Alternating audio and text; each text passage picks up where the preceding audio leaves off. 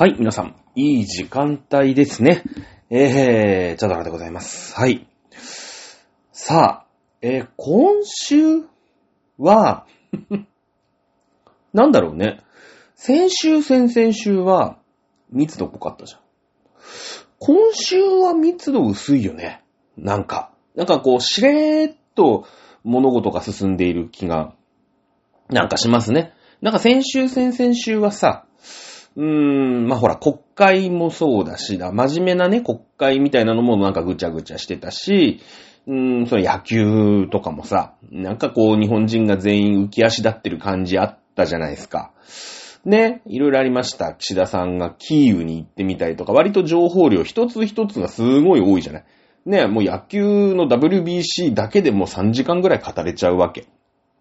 ね、あの、日本ラウンドからさ、アメリカの、何、準決勝で村上がどうしたこうしたとかさ、で、過去ね、一郎がめっちゃ不調で、もう、どうしようもなかったんだけど、最後の最後ね、あの、韓国のピッチャーからこう、うーん、イムチャンヨンでしたっけ？えー、かなんかからね、こう、タイムリー最後打ってさ、その前に鳥谷が走ったりとかね、わかんないよね。野球興味ない人はこの辺の流れのこう、なんだろう、ワクワク感うん。ね、ワクワク感あるじゃないですか。ね。えーあの、僕は野球大好きなんで、この辺は語り出すと長いんですけど、ね、えーワクワクしちゃうから、あれなんですけど、ね、そういうのとか、まあ、ずっと喋ってれば多分3時間4時間平気でね、えー、経っちゃうんですけど、3時間4時間喋るとね、なんとこの番組ではね、半月すぎるっていうね、残念なことになるわけですよ。えーですので、まあ、今日も喋らないでね、えー行ってみたいと思いますけど、今週はその、なんて言うんですか、うーん、こう、なんか落ち着いた、落ち着きをなんか取り戻してさ、うーん、もうね、今週末、まあ、来週頭にはもう新年度と。ということでね、その、4月というものが、まあ、スタートするわけですよ。で、それに、その前にね、その国会、ね、日本の政治も、予算というものが、一応決まりまして、ね、予算成立です。えーで、国会もまあ閉幕と。でね、えー、まあ、その、まあ、立憲民主党あたりがね、ああでもない、こうでもないって難癖をつけてる、まあ、小西文書と、呼ばれる追及も、まあ、もう、おー鳴かず飛ばずでね、えー終わるという感じですよね、きっとね。えー予算も粛々と成立しましたよ、みたいな感じで。で、なんかこう、来週の4月というもののスタートに向けて、みんながこう、いそいそと準備をしているような、うんなんかこう、4月からのね、新年度みたいな新しい流れの前のなぎみたいなのが今週な感じしますよね。うん。なんとなく。なんか世界もちょっとこう、落ち着いてる感。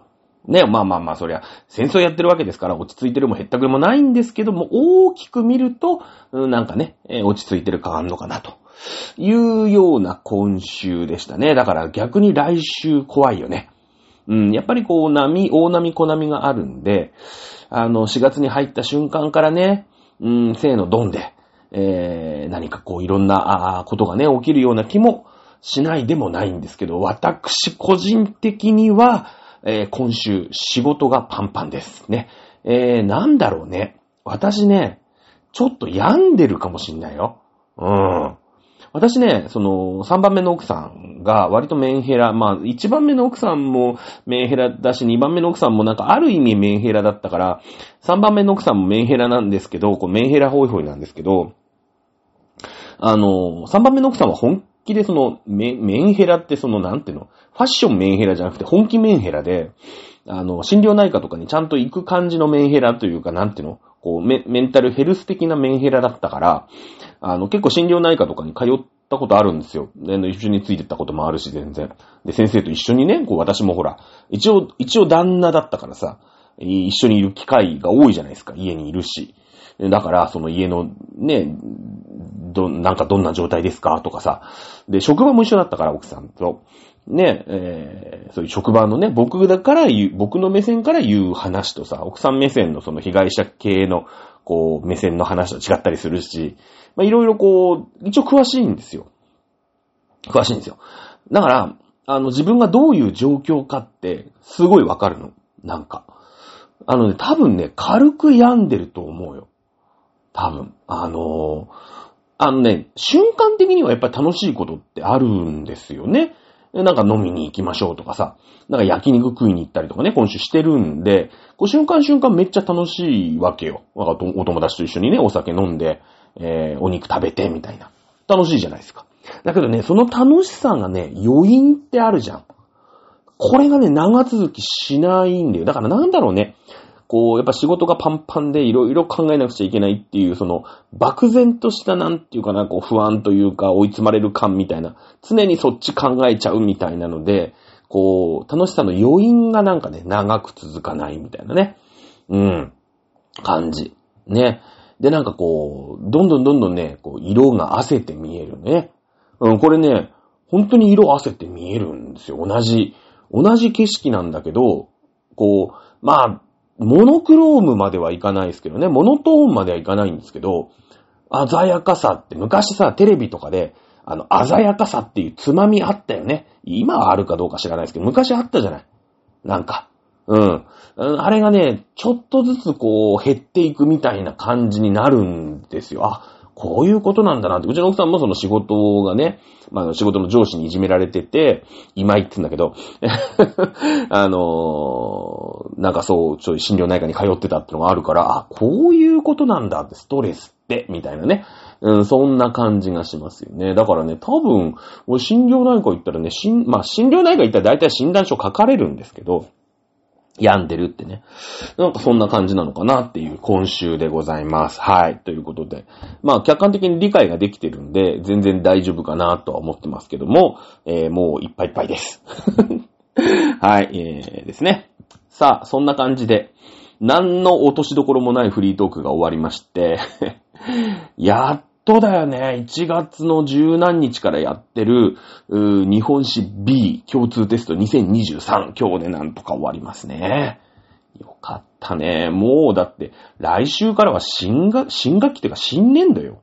ね、もうだって、その共通テストを受けた人がさ、大学ね、まあ二次試験とかがあるところもあるのかなまあセンターだけで受かるところもあると思うんだけど、もう来週にはさ、新入学生みたいなね。一応まあほらコロナも落ち着いてきたから、その入学式もやるし、キャンパスライフとかさ、その4月にね、そのなんかサークルの勧誘とかね、多分3年間ぐらいしてないと思うんだよ、サークルの勧誘って。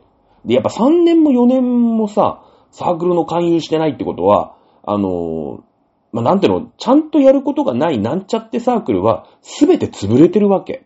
だって、学校に行ってないわけだから、そもそも。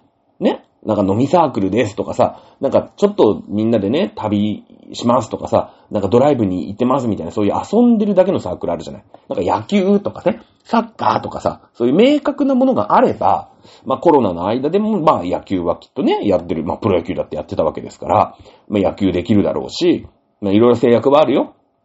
いろいろ制約はあるけど、できてるじゃん。ねえー、サッカーとかさ、まあまあスポーツだけじゃなくてね、例えばまあ、なんか文化系のことでもいいですよな、クイズ研究会とかね、うん、なんかそういう落語研究会とかさ、こうしっかりしとこいいんだけど、なんかただただなんか仲いい子が集まって、とりあえず合コンみたいなノリで、えー、あるのよ。そういうの。飲みサークルみたいな。ね、ずっと飲んでるみたいな。なんか、こう、まとまりがないと、なんか寂しいから、友達作りにサークルやってますみたいな、サークルで、それが、そのサークルがずーっと続いてるみたいなの結構あるのよ。うん。ね？先輩後輩がいてさ、ね、えー、こう、何、何十年もね、続いてる、そういうやることはなんかあんまりはっきりしてないんだけど、とりあえずまあ、なんかたまには草野球とかやったりとかさ、たまになんかバドミントンをやったりとかさ、ね、そういう遊びがてらにやりますよ、みたいな。基本飲んでますよ、みたいな。基本ドライブ行ってますよ、みたいな。温泉入り行きますよ、みたいな。ね、そういうサークルもさ、軒並み潰れるわけじゃん。だってもうね、活動ができない学校に来るなって言ってんだから。ま、まあね、そこでオンラインでビシッと飲み会をやってたサークルは生き残ってるかもしれないけど、まあそんなことないわけでしょ？ねえー、なので、今年の大学キャンパスは行ってみたいよね。どういう感じになってんのか。うん、なんかその、まあ、本当にさ、じゃあ、今4年とか今3年みたいな、もうなんか3年ぶりにちゃんと春に学校に行きますみたいな、こう先輩？サークルにも全然、ね、だって入ってない。その人が1年生、2年生の頃はさ、もう学校に行けないわけ。みんなオンライン授業だからね。うん。だから、その、なんていうのかな。あの、サークルがなかったんだけど、じゃあ俺は3年生だぜ、みたいな。よし、俺がなんか、今年の新入生集めて飲みサークル作るんだ、みたいな、なんか、気骨のあるやつだけが、サークルの絵で得られる、みたいなね。感じするよね。なんか、そんな、すごい、こう、コールドスリープしてるサークル活動ね。なんかこう、勧誘のビラ配ったりとかさ、するんだけど、そういうの見てみたいよね。どういう感じの、毎年やってるから、こう、うん、仲間がね、こう、毎年毎年、まあ、一年生が来ますよ、みたいな勧誘とかやってるんでしょうけど、どうなのかね？もう、新入生の中で、ちょっとこう、なんか生徒会長やってましたみたいなやつがたまにいるじゃん、そういう仕切りたがりのやつが。そしたらもう、サークル作っちゃえばいいんだよね。だからなんかコミュ障の人はもうやばいよね、今年ね。一年生ね。やばい。うん。そんな気がする。なんか流れに乗れないもん。なんか。はい。えー、ということでね、えー、無駄なトークがまた広がってしまったところで、はい。日本史 B、大問6、最後ですね。問いの3番。めんどくさい問題なんだよね。やっぱりね、あの、直近に近づけば近づくほど、まあ、現代に近づけば近づくほどめんどくさいんですよね。はい。えー、ということでやっていきましょう。確か旅に関する問題でしたね。えー、どっかで、えー、遠足が開始されたとかね。うーん。初めてね、修学旅行をこう、実施したのが何年ですとか、そういう問題でしたね。うん。はい、問いの3番。河川部 C、いきなり問題入りますよ。河川部 C。はい、満州、1906年。え満州と朝鮮への修学旅行が増大するっていうところに、えー、まあ、線が引いてあります。うん。えー、と、河川部 C に関連して、次の表は、大阪府女子師範学校が、まあだから大阪教育大学ってことですよね。えー、1938年5月に実施した修学旅行の工程の一部を示したものである。この旅行の訪問地の説明として正しいものを1から4から1つ選べと。うん。えー、この図表1ね、大阪府女子師範学校の修学旅行の工程表。こんなのはね、えー、学習してる人いないっすよね。知らねえよっていう話ですよ。そんな1938年、うん、の、えー、ある大学の修学旅行の日程知らねえよって。旅のしおりなんか読んでねえよって話なんで、これはもう、与えられた問題から何を読み解くかという問題ですね。えー、正しいものを1から4から1つ選べというので、じゃあその1から4の選択肢を見ていきましょう。丸1。14日から15日に滞在した都市、えー、14日から15日はですね、その表にあると、えー、プサン、形状と書いてあります。まあ、形状ってソウルのことですね。はい。えー、に行ったんだって。まあいいや、とりあえず全部読むか。はい、えー、14日から15日に滞在した都市にある総督府の初代、えー、総督は桂太郎である。うん。えー、とりあえず全部読むね。2番。17日18日の訪問地で神社を訪れていないのは、外国である満州国に神社がなかったからである。うん、3番。日中戦争のきっかけとなる衝突は22日の訪問地の郊外で起きた。はい、4番。関東総督府は23日から25日の訪問地の一つにかつて設置されていたと。うん。いうことで、えー、これは個別にもう潰していくしか、あまあ、ないですね。えー、1938年というところの時代背景をしっかり押さえていきましょう。1938年、まあ、太平、えっ、ー、と、日中戦争が1941年ですから、その前ですね。えー、日韓併合は1910年ですから、もう日韓併合はされてますよね。えー、韓国併合条約、1910年になってますので、えー、韓国ですね、まあ、朝鮮半島は、えー、日本のものだったわけです。まあ、日本だったわけですね。うん。えー、1900、えー、ごめんなさい、1938年ですから、第一次世界大戦は終わってますよね。えー、1914年になってますので、あそれは終わってると。ね。えー、いうぐらいの、まあ、まあ、日中戦争の始まる直前ぐらいというイメージを持っていただくといいと思います。はい。訪問地、まあ、えっ、ー、と、5月14日から15日に、プサン。プサンっていうのは、あれですね、えー、プサン港を望むで有名ですから、日本に一番近い韓国の都市ですね。えー、福岡あたりからよく見えるかもしれません。えー、一番南の端です。これ、プサンですね。で、そこに今上陸をしまして、まあ、船で行くんでしょうね。えー、15日の日、5月15日、あ、5月14日、僕の誕生日ですね。えー、プレゼントはね、あの、前6ヶ月、後ろ6ヶ月受付中です。よろしくお願いします。はい、えプサンに行ったそうです。15日は、教場、形状ですね。えー、ソウルのことです。まあ、ソウルっていうと、まあ、38度線に意外に近いところですね。まあ、当時1938年には38度線も減ったくれもないんですけども、あ割と、うん、朝鮮半島の真ん中辺に行ったと。うん。ね。えー、14日から15日に滞在した都市、まあ、プサン、形状にある、えー、朝鮮総督府、まあ、韓国総監府ということですね。えー、韓国総督府の初代総督は桂太郎であると。うん。桂太郎。まあ、日本で一番長い総理大臣の、なんですかね、この、総理大臣であった期間がね、一番長いのが確か桂太郎だったと思います。桂太郎がなんか朝鮮の総督を務めた。なんかあんまりイメージ、なんかなさそうかな。なんとなく初見って言えばなんか三角かなっていう気もしますよね。あんまりなんか桂太郎が小、えー、なんでしょうね。なんか、うーん、韓国のね、うん、その併合時代に、えー、総督になって赴任したという話、あんまり正直聞かないですね。まあ、これ知識がある人はね、えー、その、初代、うん、韓国の、えー、初代朝鮮総督府、まあ、韓国に置かれた朝鮮総督府1910年から置かれましたけれども、これの初代、うん、総督っていうのは、寺内正武という人間なんですね。はい。ただ、桂太郎、あんまりイメージないですね。これ、伊藤博文うん。ね伊藤博文ってさ、思った人、すごくセンスありますよ。すごいセンスある。うん。伊藤博文の人に非常に惜しいです。あれ？なんか、初代の総督って伊藤博文じゃない？って思った人。ね、これはもうね、3点のうちね、2.8点ぐらい上げたいよね。上げたい。非常に惜しいです。えー、伊藤博文はね、確かに、韓国に置かれた、うーん、役所の初代の、まあ、総監っていうんだけどね、えー、統監の任についてました。そして、初めてね、その、日韓併合の前に、えー、その韓国でね、その日本の出先機関みたいな感じで、まあ、その韓国併合する、5年前ですから、えー、その時にですね、まあ、日本がちょいちょいちょっかいを出していたわけですよ。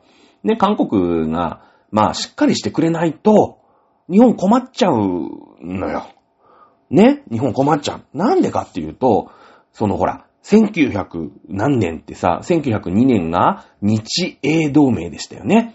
日英同盟。日英同盟ってのは何で結ばれた条約、条約というか同盟かっていうと、ロシアを抑えつけるために、日本とイギリスが教育し、協力しましょうね、いうことで結ばれたのが日英同盟でしたよね。うん。日英同盟でしたね。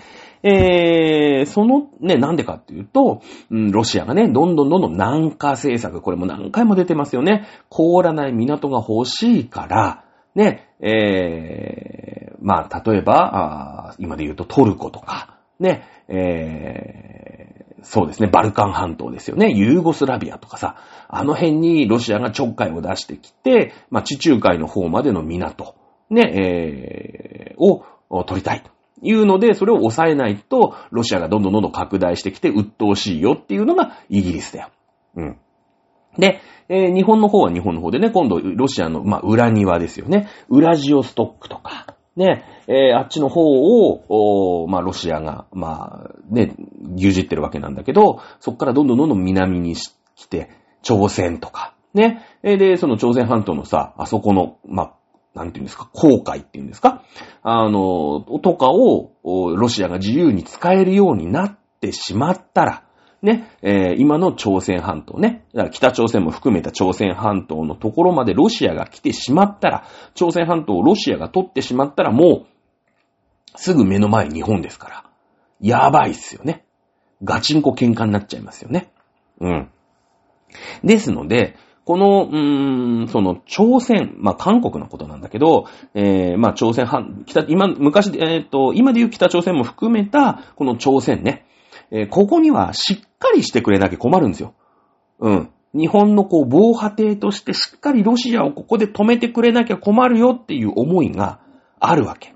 だって、1900、これまあ38年ですから、その、日露戦争やってますよね。1904年に日露戦争やってますから、えー、その戦いでしょ？朝鮮って。ね。えー、その後、ね、まあ一応ロシアがさ、来るから、ちょっかい出してくるから、一回撃退したんだけれども、朝鮮しっかりしてくれよと。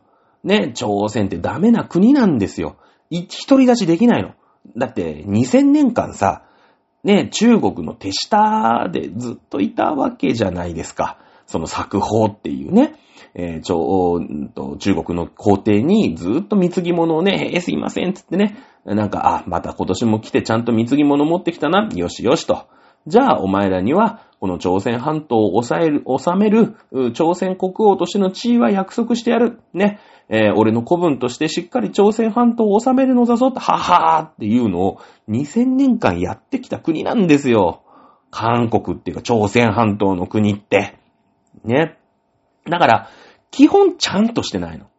ね。もうなんかあったらもうドラえもんみたいな感じになるわけ。ね。もうなんかあったらすぐ人を頼る。まあ中国様を頼る。まあ逆にいや、中国様をにお伺いを立てないで何一つやっちゃいけないぞって言われてるから、なんかあったらすぐ中国頼るわけ。うん。そういう国なんですよ。でね、この頃の中国ってどういう感じでした？ね、1894年日清戦争ですね。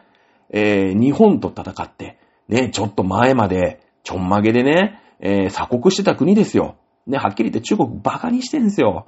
ね、日清戦争、負けましたよね、中国。その前には、イギリスが来て、ね、えー、アヘン戦争、負けましたよね。もうね、中国はね、親分としての、もうその力もなければ実力もないんですね。威厳もないんですよ。そういう感じの国。もうぐっちゃぐちゃなのよ。中国って。その、まあ、鎖国みたいな感じで、もう俺様が一番だみたいなので、その、技術革新をちょっと怠ってたのね。あの、まあ、民という国で、えー、解禁政策って言って、その、外にね、出ていくのをやめようと。ね、まあ、鎖国をしようぜ、みたいな。海を禁止って書いて解禁政策って言うんだけど、ここね、間違えたんですよ。中国ってね、もともと世界一の公開技術があったんですよ。うん。だってね、それはあの、まあ、大航海時代といえばやっぱりスペインだし、ポルトガルだし、その後はオランダだし、その後はイギリスだし、これやりましたよね。イギリスの歴史のとこで散々パラやりました。なんかそんなイメージあるじゃないですか。なんか大航海時代って言ったら、まあヨーロッパの国々の話でしょう、みたいな。まあ、そこでね、えー、優越があるんで、えー、スペイン、ポルトガルの時代から、まあ、やがって、オランダであり、えー、イギリスでありと。ね、それで大英帝国ができました、みたいな話になるわけなんだけども、あのー、羅針盤ってあるよね。まあ、船の方位磁石みたいなもんですよ。うん。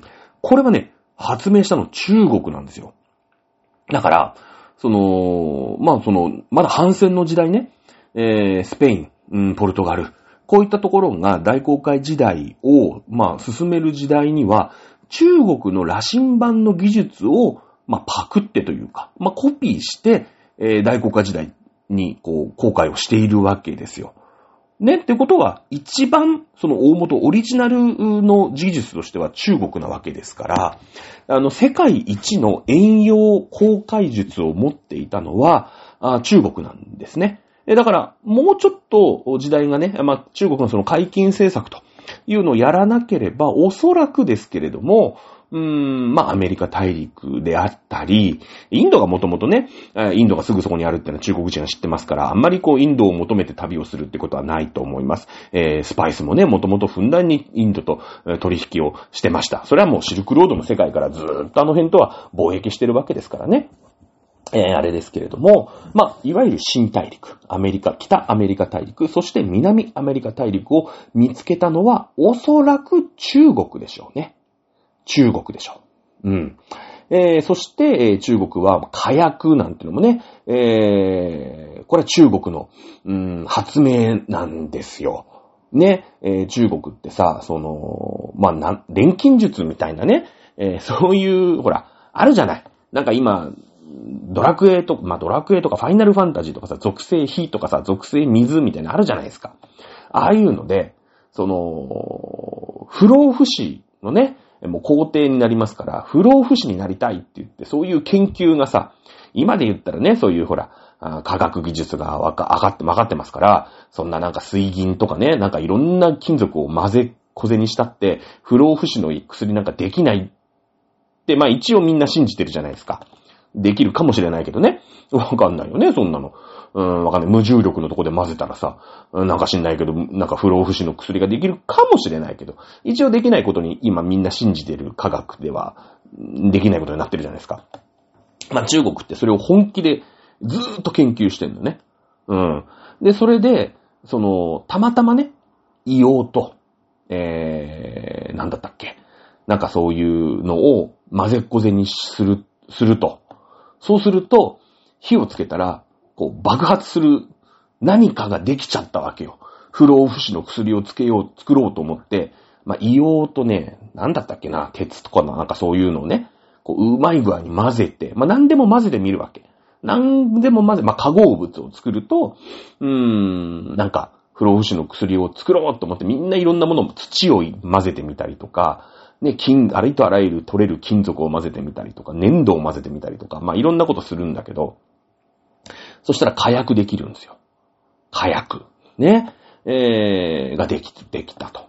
ね。いうことで、まあ、その軍事力、火薬の発明者ですから、あで、公開技術も当然ね、中国が発明してますので、まあ、火薬がある、武力があるわけですからね。えー、簡単に中国が、うん、まあ、南アメリカにありました、まあ、アステカ帝国なり、マヤ帝国なり、インカ帝国なり、マチュピチュみたいなところとか、あを、うん、ぶっ潰して、ね、えー、中国が全、え、植民地、全部の植民地をね、アメリカ中にはびこらせたってことも考えられなくはないですよね。うん、考えられなくない世界なんですけど、民はね、外出んのやめようぜ。俺たちだって一番なんだからって言ってね、鎖国しちゃうんですよ。で、その海の、その航海術の、うーん、技術をね、捨てちゃうんですね。残念。ここでね、中国は、二者選択、二者択一というか、選択をミスるんだよね。ミスる。うん。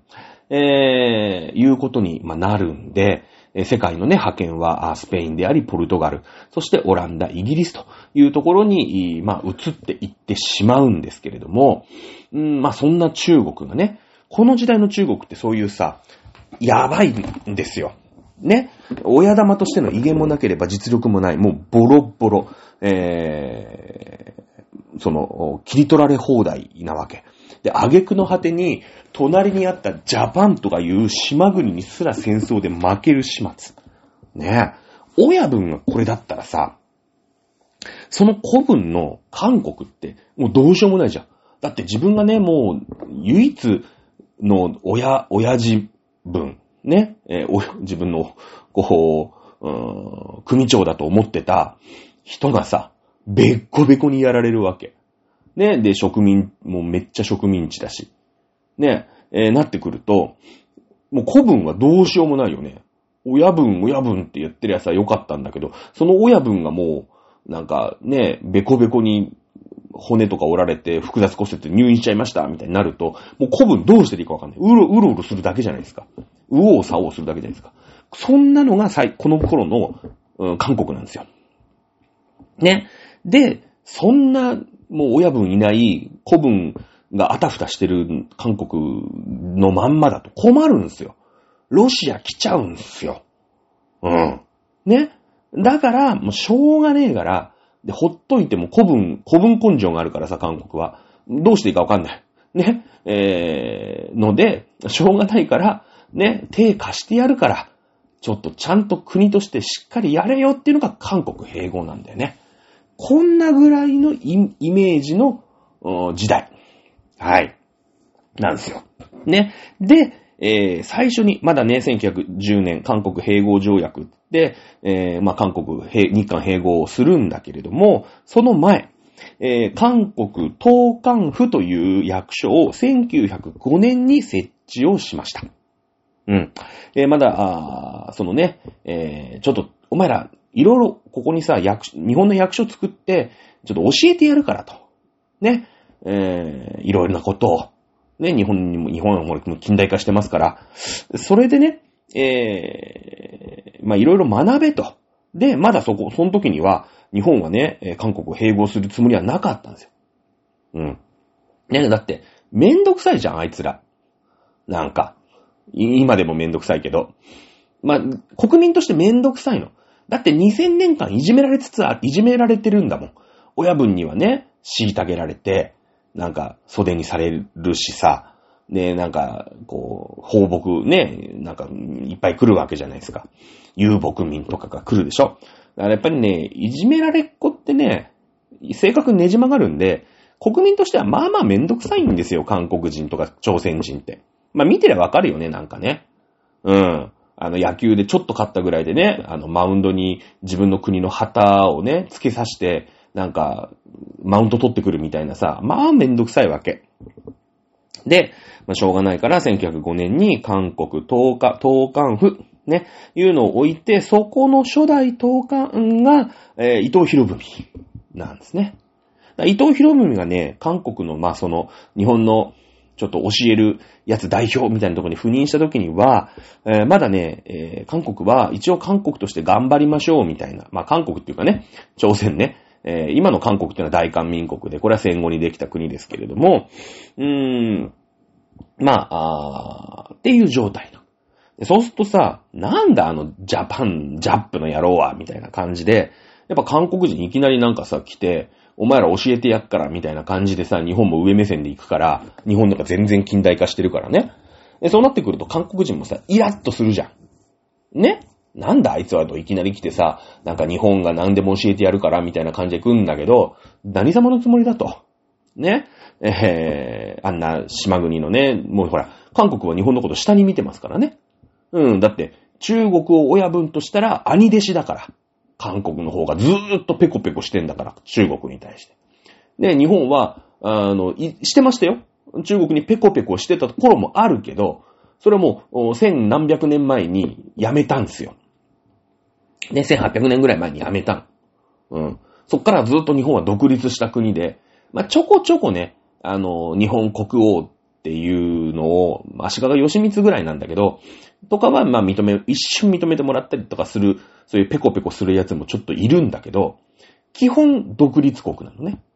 うん、漢の和の名の国王みたいな時あったじゃん。あの時はほら、国王として認めてくれたから金の印鑑をもらえたわけでしょ。あの時代から独立し、あの時代はまあ、ペコペコしてたんだけど、そっから独立してんですよ。ね？ずっと。だから、その、うん、なんていうのかな、中国を親分とした中で言うと、韓国の方が上だよね。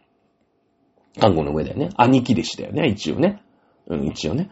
なってるんで、えー、で、なさ、中、日本が、うん、なんか教えてやるって言って、伊藤博文ってやつが来てさ、こう、発電所とかさ、はこういう風になるんだよとか、日本ってこういう風なね、学校の仕組み、日本だってまだ学校の仕組みできてすぐだけど、でもこうやってね、成功してますよとかって、ああでもない、こうでもないって教えてあげるんだけど、もう韓国人はイラッとしてるから、しょうがねえから、もう、まあ、伊藤博文何、何様だお前っつって撃っちゃうのね。伊藤博文ってのはこう、安住婚って言うんだけどね。あの、安住婚っていう、まあ、青年に、青年が、暗殺を、まあ、韓国でするんですね。ハルビンだったかなうん。えー、です。伊藤博文ね。なので、その、まあ、朝鮮総督府1910年に、もう日本としてね、えー、韓国を併合した後に、えー、当時の1910年以降はもうか、あの、朝鮮半島っていうのは日本ですから。うん。えー、朝鮮総督府っていうね、えー、日本のお役所を置いたんですね。えー、その初代の総督っていうのは、桂太郎っていうのは、ちょっと誤りですね。誤り。はい。えー、寺内正武が正しいので、まあなんとなく勝田太郎はちょっと違うんじゃないかなっていうふうに、えー、なんか、目利きができた人はすごいいいかなと思います。はい。2番、17日から18日っていうのは、法天武順っていうとこですね。法天武順っていうのはね、北京の右上ぐらいかな。うん。これも中国ですね。えー、に、神社を訪れてない。あ、炭鉱とかね、工場とか、王緑港っていうから、まあ多分入り江なんだろうね。うん。まあよくわかんないです。私もよく知らないですけど、まあこの法天武順にある炭鉱、それから工場、それからまあ入り、入り江なのかな？絵って書いてあるからね。まあ江ノ島みたいなとこでしょうね。えー、こういうところを訪れてるんだそうです。うん。確かに神社を訪れてないっすよね。えー、外国である満州国。満州国というのは、今の北朝鮮から中国の、えー、東北地方に築かれた国なんですね。えー、満州国の建国、1938、32年です。ごめんなさい。満州国建国1932年ですね。えー、ですので、この大阪府、大阪府女子市販、これだダメだね。大阪府女子って呼んじゃうと意味わかんなくなっちゃうからね。中二病みたいな女の子がなんかゾロゾロゾロゾロ行ったみたいになっちゃうんでね。大阪府女子市販学校の修学旅行1938年ですから、もう満州国っていうのが建国されてるんですね。えー、です。はい。えー、この満州国に神社がなかった。まあ確かにね、法天武順には行ってないですね。だけどもね、えー、まあそのね、4日後かな？22日の、まあ、法天というね、えー、都市。これもう満州国の都市なんですけども、法天神社というのがあります。ね。えー、法天神社というふうのがあります。まあ、確かに17日、18日で、えー、神社はね、えー、訪れてないんですけど、その4日後の22日、法天という満州国の都市に行ってるんですね。その時の法天神社を訪問しておりますので、満州国に神社がなかったっていうのは、これは、うん、間違いですね。明らかに間違いですね。えー、間違いです。はい。2はもう完全に罰ですね。3番。日中戦争のきっかけとなる衝突は、22日の訪問地、22日は先ほど読みました、法天と、えー、いうところでね、えー、に、まあ、訪問したという風になっております。日中戦争のきっかけとなる衝突ですね。えー、法天の郊外で、確かにね、流浄湖事件と、うん、えー、いうのがね、起きてるんですよ。うん、ね。えー、でもこれは日中戦争のきっかけでは、あ実はないんですね。うん。日中戦争のきっかけとなったのはですね、1937年に起きました露光橋事件。はい。えー、これ北京ですね。北京郊外で起きたのが、まあ、露光橋事件ということになります。えー、そのね、ま、まあ、ファンシュ事変なんだけども、えー、と、流浄湖事件は、確かに法典のね、えー、とこで起きたんだけど、日中戦争よりも前、満州事変だね。満州事変って、まあ、満州国建国、さっき1932年って言ったんだけど、まあその頃ね、その満州のところで、なんとかロシアを止めないと、みたいな、まあそういうことですよ。うん。1904年に日露戦争あったでしょ？で、ポーツマス条約勝ったからね、日本はポーツマス条約で、えー、もうね、ロシアがこっちのね、えー、まあ、韓国の方とかさ、まあ、いわゆる満州のところに、えー、来ないように、ね、えー、日本、日本のもんですよ。南満州鉄道とか、まあ、いわゆる満州国の土地の、まあ、所有権みたいなのを日本ゲットしたんですよ。まあ、逆に言えば、もうすぐそこまでロシアの手が来てたの。それを食い止めたってのがこの日露戦争なわけよ。うん。ね、えー、いうことなんですけど、まあ、それでもね、ロシアはさ、まあ、ちょっかい出してくるわけじゃないですか。で、もうしょうがない。ね。えー、まあ、その法天、まあ、満州国の法天の郊外で、えー、満州鉄道っていうね、まあまあいいですよ。ね、えー、鉄道です。これをね、えー、日本が爆破するんですよ。ね。日本が爆破するんですよ。で、それをね、もうほら、なんていうの、その、中国のその、満州の、満州鉄道の、利用券みたいな。まあだから年間パスポートみたいなもんだよね。はゲットしたんだけど、まあ実質そこをちゃんと支配したいじゃないですか。だって、そこちゃんと支配してこないと、うーん、ロシアがいつ来るかわかんないよね。日露戦争では追っ払うことできたんだけれども、その後まためんどくさいことになるじゃないですか。だから、その、ロシアを食い止めるための防波堤、まあ、あ日本はその満州国っていうのを作りたくて作りたくてしょうがないんですよ。もうそしたら1個目の防波堤になるじゃないですか。で、2個目の防波堤が朝鮮半島ですよね。韓国ですよね。朝鮮ですよね、要はね。うん。えー、ですので、順繰りにその防波堤を作りに行くんですよ、日本は。ね。で、えー、ただね、電車を使える、そのフリーパス持ってるだけじゃ、ちょっと弱いよね。いつそこにロシアが来るかわかんないじゃないですか。で、策打ったんですよ。その、法天郊外で、その満州鉄道を爆破すんの。ね。一応そこ中国がなんとなく支配してたのよ。中国のね、東北部だから。うん。でなんだけども、中国ってさっきも言ったように、もうさ、ほとんど実質的に弱々弱っぴじゃないですか。ね？もうほら、いろんなとこに負けて、実質的に弱々弱っぴだから、あんまりちゃんとね、やってくんないわけ。で、そんななんかなんちゃって中国みたいな、ね、えー、ところだと、いつそら、あのー、ロシアが来るかわかんないから、そこはもうちゃんとした国作っちゃった方がよくね？っていうことで、日本は、日本軍がね、その法天の郊外で満州鉄道を爆破するんですよ。自分で。で、いきなり、まあ、いきなりっていうかね、そのドーンって爆発があってさ、あんだ、なんかなんちゃって中国が満州鉄道爆破したぜって言って、ふざけんなって言って、自分でやったんだよ。自分の軍がやってるんだよ。だけど、ま、だから冤罪だよね、はっきり言ってね。冤罪。はっきり言ったら冤罪です。ね、なんか中国が満州鉄道爆破してきな、来てんだけど、つって。なんだお前、ふざけんなって言って、よし、軍出すぞって言って、こう攻める口実が欲しかったんですよ。ね日本の軍隊を、ほら、一応そこ中国だから勝手に行くわけにいかないじゃん。まあそのね、ま、満州鉄道はそのフリーパス持ってるよっていうだけだから、ね、軍隊そこに出して、もう、その、占領したかったんですよ。やってることはっきり言って今のロシアと一緒なの。今のロシアと一緒。やってることほんと一緒なんですよ。もう勝手にね、自作自演で、なんか、爆弾ドーンって爆発、その、自分たちが使える鉄道を爆破してみせて、ね。で、なんか知んないけど、うん、中国軍がやったって、ね、その、冤罪をね、なすりつけて、なんかその自分たちがね、もともと持ってる満州鉄道を中国軍が爆破したから、まあそれを救うために軍隊出しますって言って、せーのって言って、えー、そこを勝手にね、そのクリミア半島を取ったみたいなもんですよ。うん。で、えー、支配して、で、俺たちはもうここ、ね、あの、悪いけど、あのー、国作るから。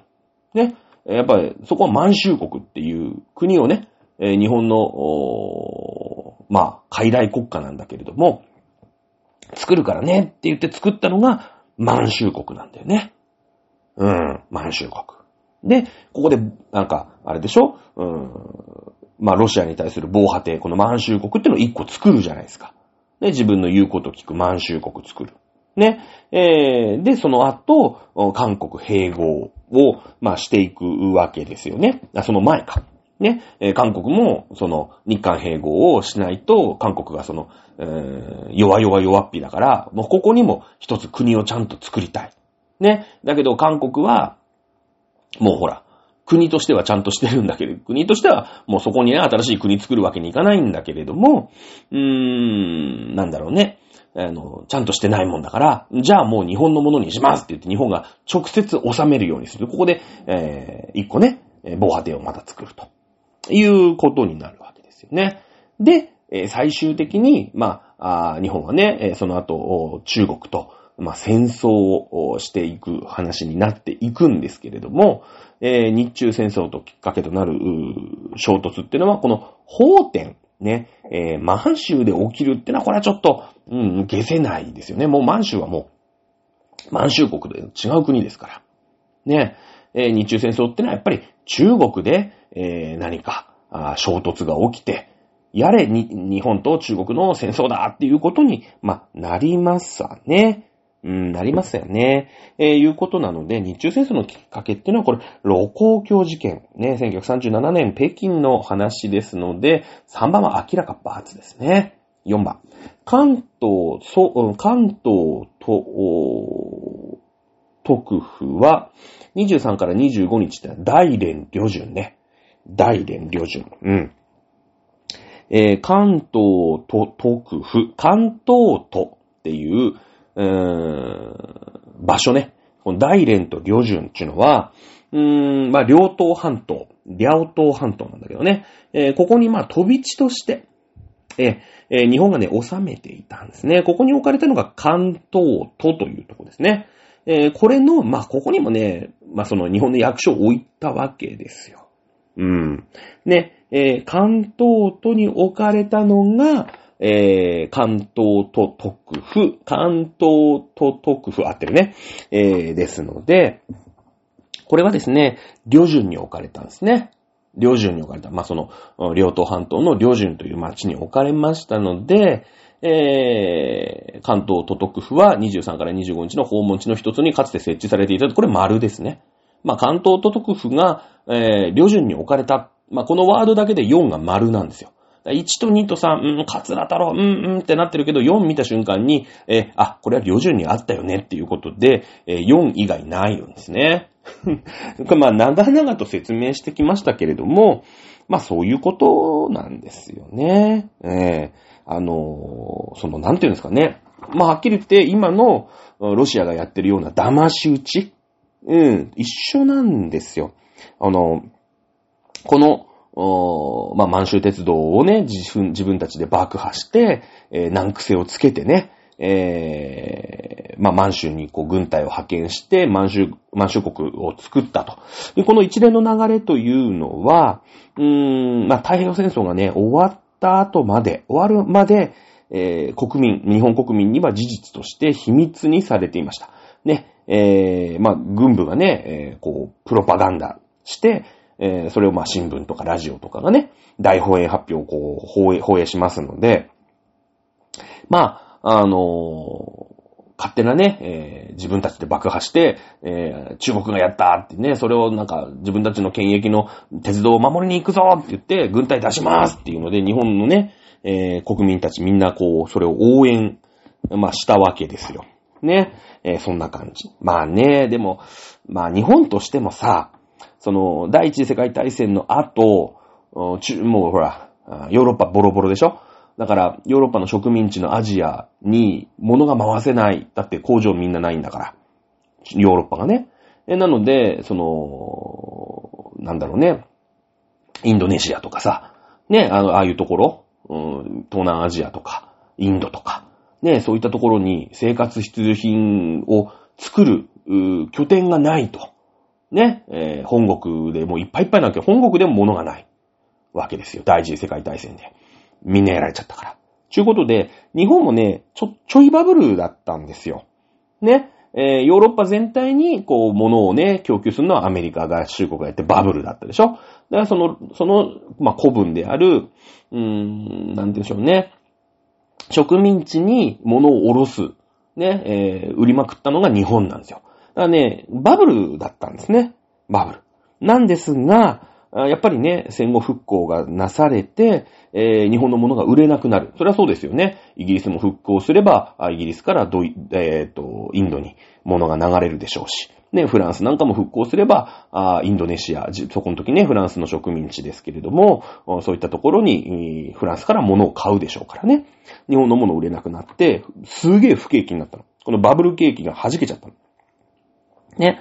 で、えー、悪いことにね、1900、まあ、そうね、まあ、23年、うん。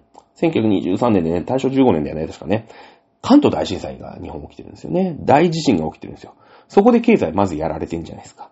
で、1929年が世界恐慌で、まあ、その煽りを受けて1930年ぐらいに、うーん、昭和恐慌ね。まあ、だから、世界バブルの煽りを受けて日本でもバブル始めましたみたいな感じで、日本ね、この時めちゃめちゃ不景気なんですよ。うん。で、そうするとやっぱり、なんかして明るい話題ないのかってなると、うん、ね、えー、なんか、満州をね、攻め取って、その自分たちの傀儡国作りましたぞ、みたいなさ、そういうのあるじゃないですか。ね、えー、そういうね、ちょっとやばい時代なんですよね、この時代ってね。うん。まあ、そんな感じで、その、まあ、戦争にね、どんどんどんどん突入していくっていう、まあ、どんどんどんどん危険思想にさ、あの、日本が染まっていく。まあ、追い込まれすぎるとやっぱね、人間ね、凶暴になるんですよ。ナチスもそうじゃないですか。第一次世界大戦で負けました。ね、多額の賠償金、もう天文学的な数字のね、賠償金を払わされ、えー、なんか自分たちのね、利権、うーん、例えば南洋諸島ね、パラオとか、ああいうところに植民地持ってたんだけれども、それも全部奪われ、ね、えー、もうずったぼろですよ、はっきり言って。で、その中で現れた一筋の光、国民が熱狂して押し続けた一筋の光がナチス、ヒトラーなわけですよね。危険思想。今から見れば危険思想ですよ、はっきり言って。だけど国民全員がそれを支持する。まあ日本も同じような流れになっていったということになりますね。はい。長、長で、長いね、説明が今日も。今日全部終わらせますよ。ちょっと長くなっても。はい。えーと、B、B、旅行の変化、問4。河川部 D、炭鉱労働者に関連して、えー、次の表に関して述べた文の A から D についての正しい組み合わせを1から4から選びなさい。はい。えー、一応選択肢は A, C, A, D, B, C, B, D ですから、A, B のうちどっちかが合ってる、どっちかが間違い。C, D でどっちかが合ってる、どっちかが間違いということになります。はい。表に、これはね、表を読むだけ。これはね、もう歴史の問題じゃないですね。算数です。算数。えー、まあ、単項のね、A, B, C, D, E, F っていう単項があって、1年未満のものが61%。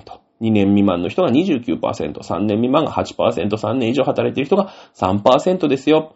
で、えー、他の県から来てる出稼ぎ労働者が49%、A の単項にはいたんですよ。ね。これあのー、表ですから。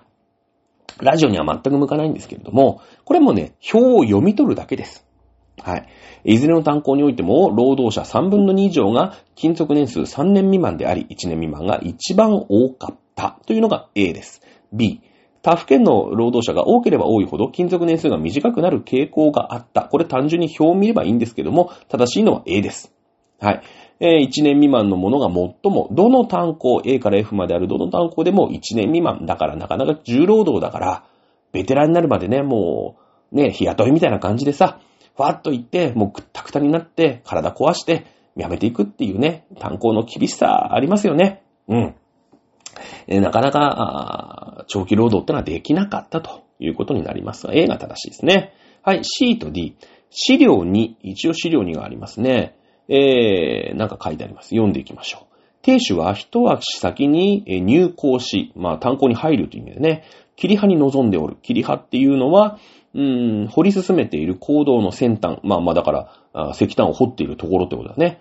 女房は火事の後、始末をして、いとけない10歳未満のせがれに幼児を負わせ、4人分の弁当を掲げて我も滑らず、後ろにも転ばぬように気を配りつつ下がり行くと。なるほど。まあ、母ちゃんは、あ子供、だ、長男に、10歳ぐらいのね、長男に幼児を負わせ、だから次男、まあ、次男なのかな、次女なのかな？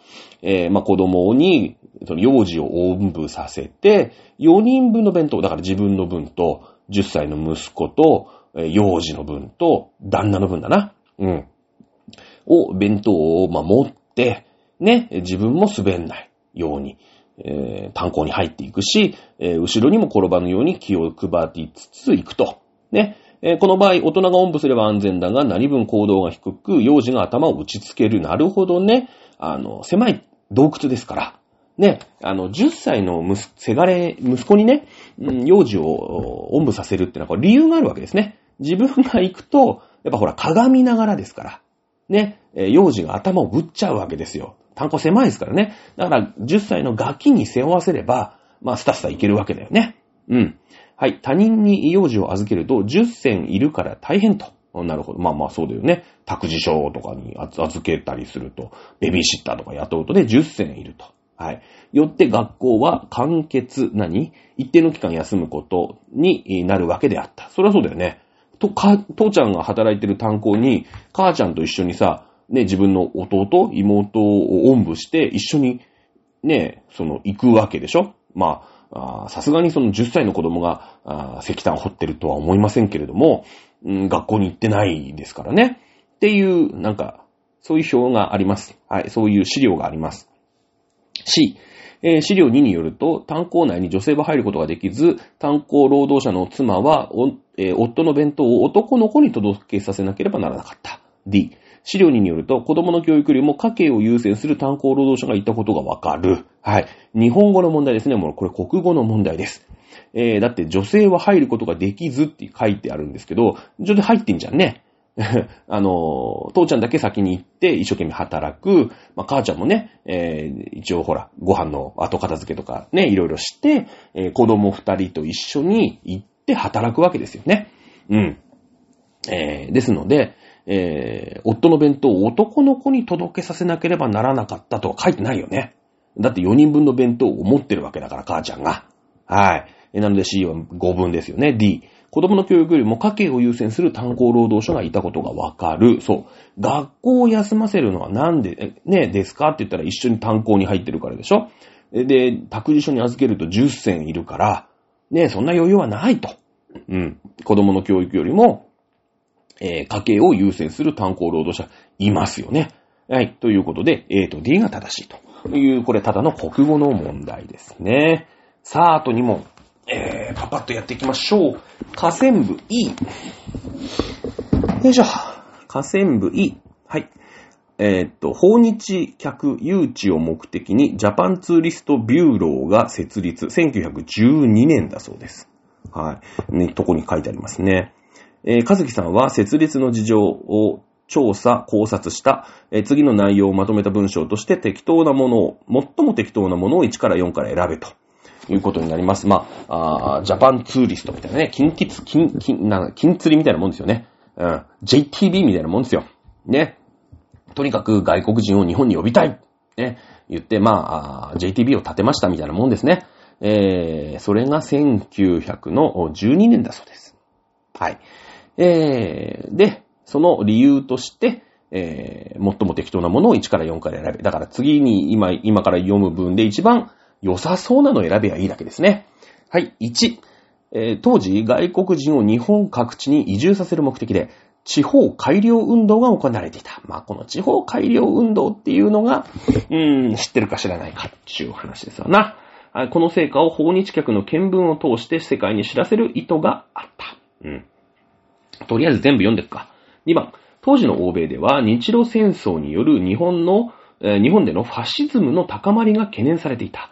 この懸念を訪日客の見聞を通して払拭できるという期待があった。これは明らか間違ってますよね。えー1912年、えーですので、えーまあ、第一次世界大戦前の話ですね。え日露戦争の後ですね、確かに。日露戦争による、えー日日本でのファシズムのたた高まりっていうのは、日本でファシズム、ね、まあ先制国家みたいな感じでさ、こう独裁者がいてみたいなね、えー欲しがりません、勝つまではっていうのは、これ第二次世界大戦の前ですよね。日中戦争の前だから1930年とかそのぐらいじゃないですかうん。ね。えーそれこそさっき言った、あね、自作自演でさ、満州爆破してみたりとかっていう、ね、そういう気な臭くなってくるっていうのが、まあ、この時代ですよね。日露戦争で日本のファシズムが高まってきたっていうのは、これは明らか間違いですよね。はい。えー3番。当時の日本は産業革命の中で生じた貿易赤字に苦しんでいた。えーこの問題を訪日客がもたらす外貨で融和させる意図があった。うん、まあ、まあなんか、それっぽいこと書いてありますよね。うん。それっぽいこと書いてありますね。とりあえずいいか。はい。4番。当時、日本以外のアジアでは民族自決原則に基づく独立運動が活発化し、治安が悪化していた。そのため、訪日客が増大と、増大するという期待があった。あまあまあ、アジアでね、まあなんか中国とか韓国とかに旅行するんだったら、ちょっと治安が悪いから、ね、えー、日本に行った方がいいんじゃね？えみたいな。まあそういうことなのかな。うん。えー、いう期待があったという感じですね。えー、これもまあ、そもそもですね。まあ、とりあえず1番を消していきましょう。まあ、これは知ってる知らない問題ありますけどもね。えー、地方改良運動っていうのは、日清戦争、日露戦争ですね。日露戦争の後にね、まあ、やっぱ戦争、日清戦争もやってるでしょその後。その前に。やっぱね、日露戦争って結構無理した戦いだったんですよ。お金もあんまりない中、無理やり戦争をして奇跡的に、まあ奇跡的っていうかね、えー、頑張って勝った。うん。あの、日本ね、お金借りまくってるんですよ。この頃。あんまりお金ない中で、大国ロシアに喧嘩を売んなくちゃいけないですから、これ高橋コレキオってのがね、えー、イギリスとかアメリカとか駆けずり回って金借りまくって、あのー、まあ、この時の借金って確かね、昭和、本当に昭和の最後ぐらい、だ昭和50何年とか60年とか、そのぐらいまでね、しっかり日本ってね、この日露戦争でイギリスに借りた金返してんすよ。もう、100年ぐらいまあ、80年ぐらいかな。うん。でね、だからね、日本ってめっちゃ信用あんの。絶対踏みさん、日露戦争の借金を昭和60年ぐらいまでね、80年間きっちり払うんだよ。だってその前に、そのにさ、その後ね、太平洋戦争に負けてるわけでしょ。で、も日本、ずったぼろ、それこそ原爆落とされてずったぼろになってんじゃないですか。ねえはっきり言って借金もちょっと棒引きにしてくれって言うよね、普通の国だったら。だけども、いや、太平洋戦争の、払いだってちゃんとしなきゃいけないのに、日露戦争の借金を踏み倒さないで、ちゃんと払ったんですよ。だから日本ってめちゃめちゃ海外に信用ある。ね。えー、まあ、いう感じなんですけどね。はい。えー、いうことなので、で、この地方改良運動っていうのは、うーん、なんだろうね。あの、地方がね、まあ、ずったぼろ、じゃん。まあ、日本全部がさ、お金がないわけですから、うーん、まあ、そうなってくると、そう、なんちゅうのかな。あのー、まあ、地方はもっとボロボロなわけ。日本全国が金ないんで、ね、その、お金がさ、まあ、やっぱり東京に集まってくるじゃない東京とか大阪とかさ、大都市に集まってくるじゃないですか。ね。えー、だから、地方はね、もっと悲惨な状態なの。貧乏も貧乏なの。ね。なので、まあ、地方自治体をちょっと頑張ってね、えー、財政再建させていきましょうよ、みたいなのが地方改良運動っていうことなんですね。うん。はい、そうだと思います。そそういうことなんですね。えなので、その地方改良運動を通じて、訪日客を増やそうってのはちょっと、ちょっと飛躍しすぎじゃないですかね。まあ、それは地方がね、豊かになれば、その、金閣寺とかもう少し金ピカになって、うーん、ね、まあ、旅行する人増えるかもしれないけど、そんななんか、外国人のためっていう感じじゃないですね。はい、じゃないですよ。さあ、4番ですね、4番。えー、アジアでね、その民族自決に基づく独立運動が活発した、えー、いうのが、うーん、治安が悪化していった、そのため訪日客が、えー、増大する、というのがありました。当時だから、これ、多分ね、年代が違うんだと思うんだよな。千、えー、ごめんなさい。と、なんだっけ？ジャパンツーリストのところはなんだっけ？えー、っと、河川部 E。河川部 E。はい。訪日客、1912年でしょ ?1912 年になるともう日韓併合の後なんだよね。で、まあ、1919年に、えー、確かにね、アジアで民族自決の原則に基づいて独立運動が活発した、活発化したっていうのが、うーまあ、3-1独立運動とかね、まあ、五四運動とかっていうのが、まあ、日本から独立したっていうのが1919年なんで、もうちょっと先なんだよね。もうちょい先なんだよね。うん。なので、えー、ちょっと時代的に、えーずれてきます。ジャパンツーリストビューローってのが1912年ですから、1919年、まあね、もう日韓併合は1910年なんで、えーその2年後にね、えー独立運動、3-1独立運動が起きたっていう風に、うーん、読めなくもない。まあ実際は違うんだけれども、時代の流れとしてはなんとなく、まあ、合ってるかなっていう感じしますね。うん、感じはしますんで、これ4だ、4って間違うのはまだなんか、センスあるな、気がしますね。はい。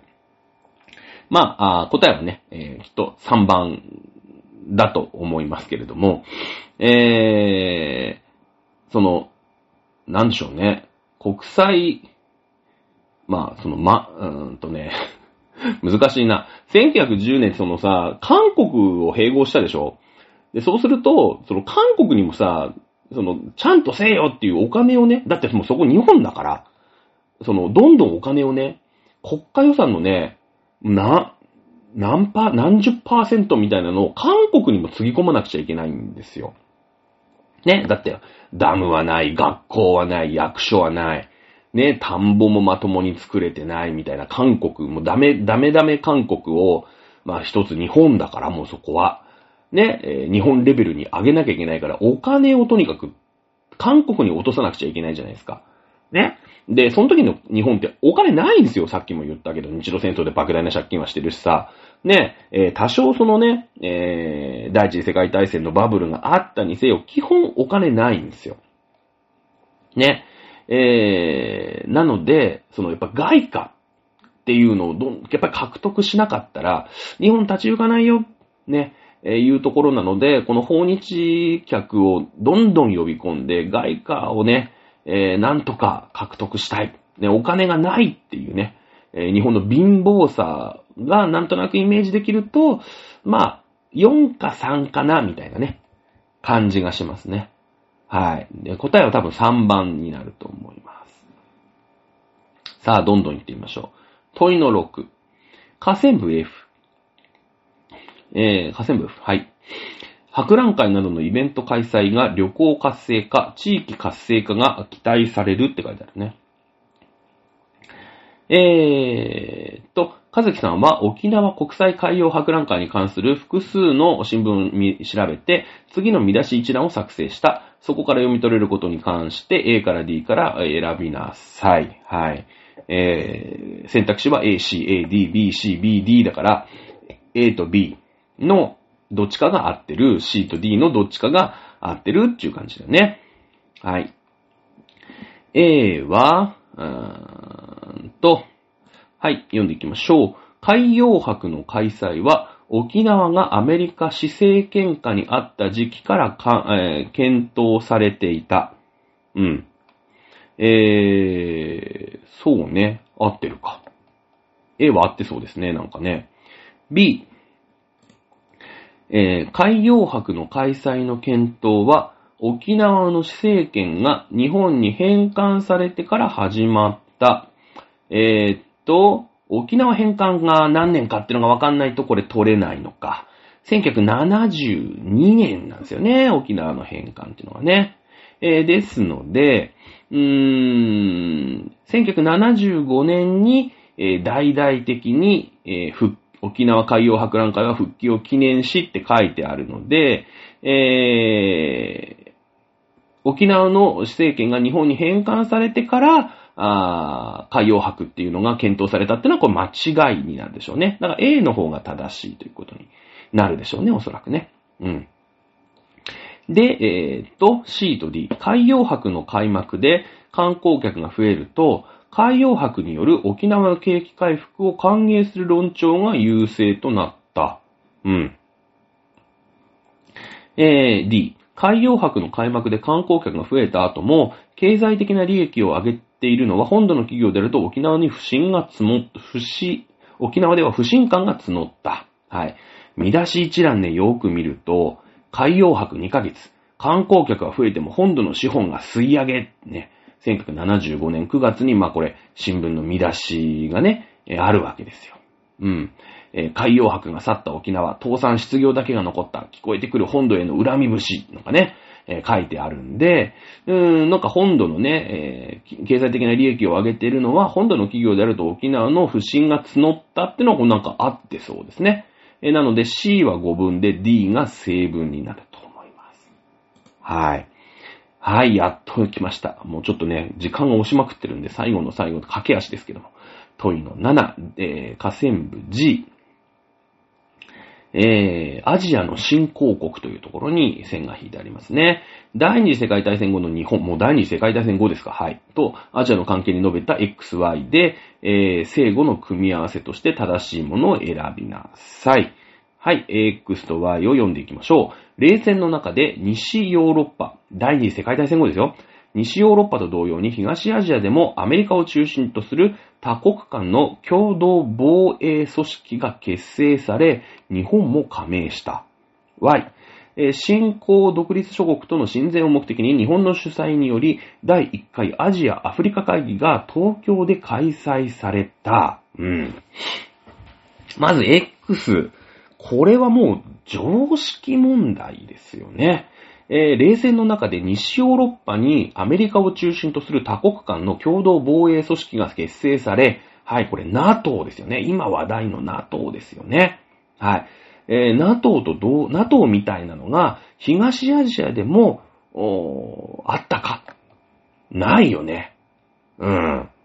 聞いたことないよね。今はほらなんか、あなんだしか、オーカスとかさ、うーん、そのダイヤモンド構想とかね、日米合意、ね、えー、クワッドとかがあるんで、まあ、それもクワッドもね、えー、共同防衛、の枠組みではまだないんだけれども、東アジアはないよね。だから、X は、まあ、5分っていうのはなんとなくわかる。はい。第1回アジアアフリカ会議。ね。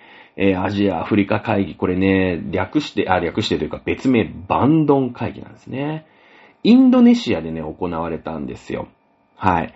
えー、なので、まあ、これはアジア、アフリカ会議が分かってるか分かってないかっていうのね。でも日本でさ、第1回アジア、アフリカ会議やってたら、なんか、なんかもうちょっとニュースになってるよね。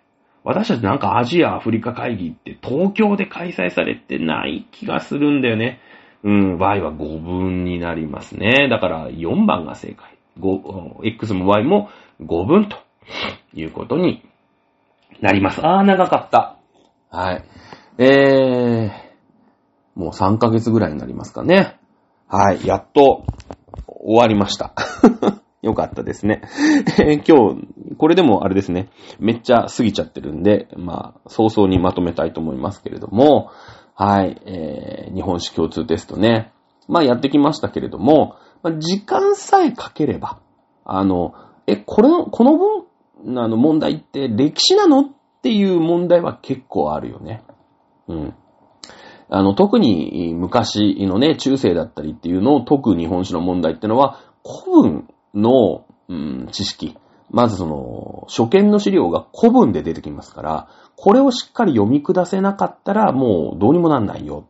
ね、え、いう風になってくるでしょうし、えー、現代に近づけば近づくほど、まあ古文ではなく今度現代文で書いてありますから、今度国語能力が非常に求められるというね、えー、初見資料がいっぱい出てきますからね。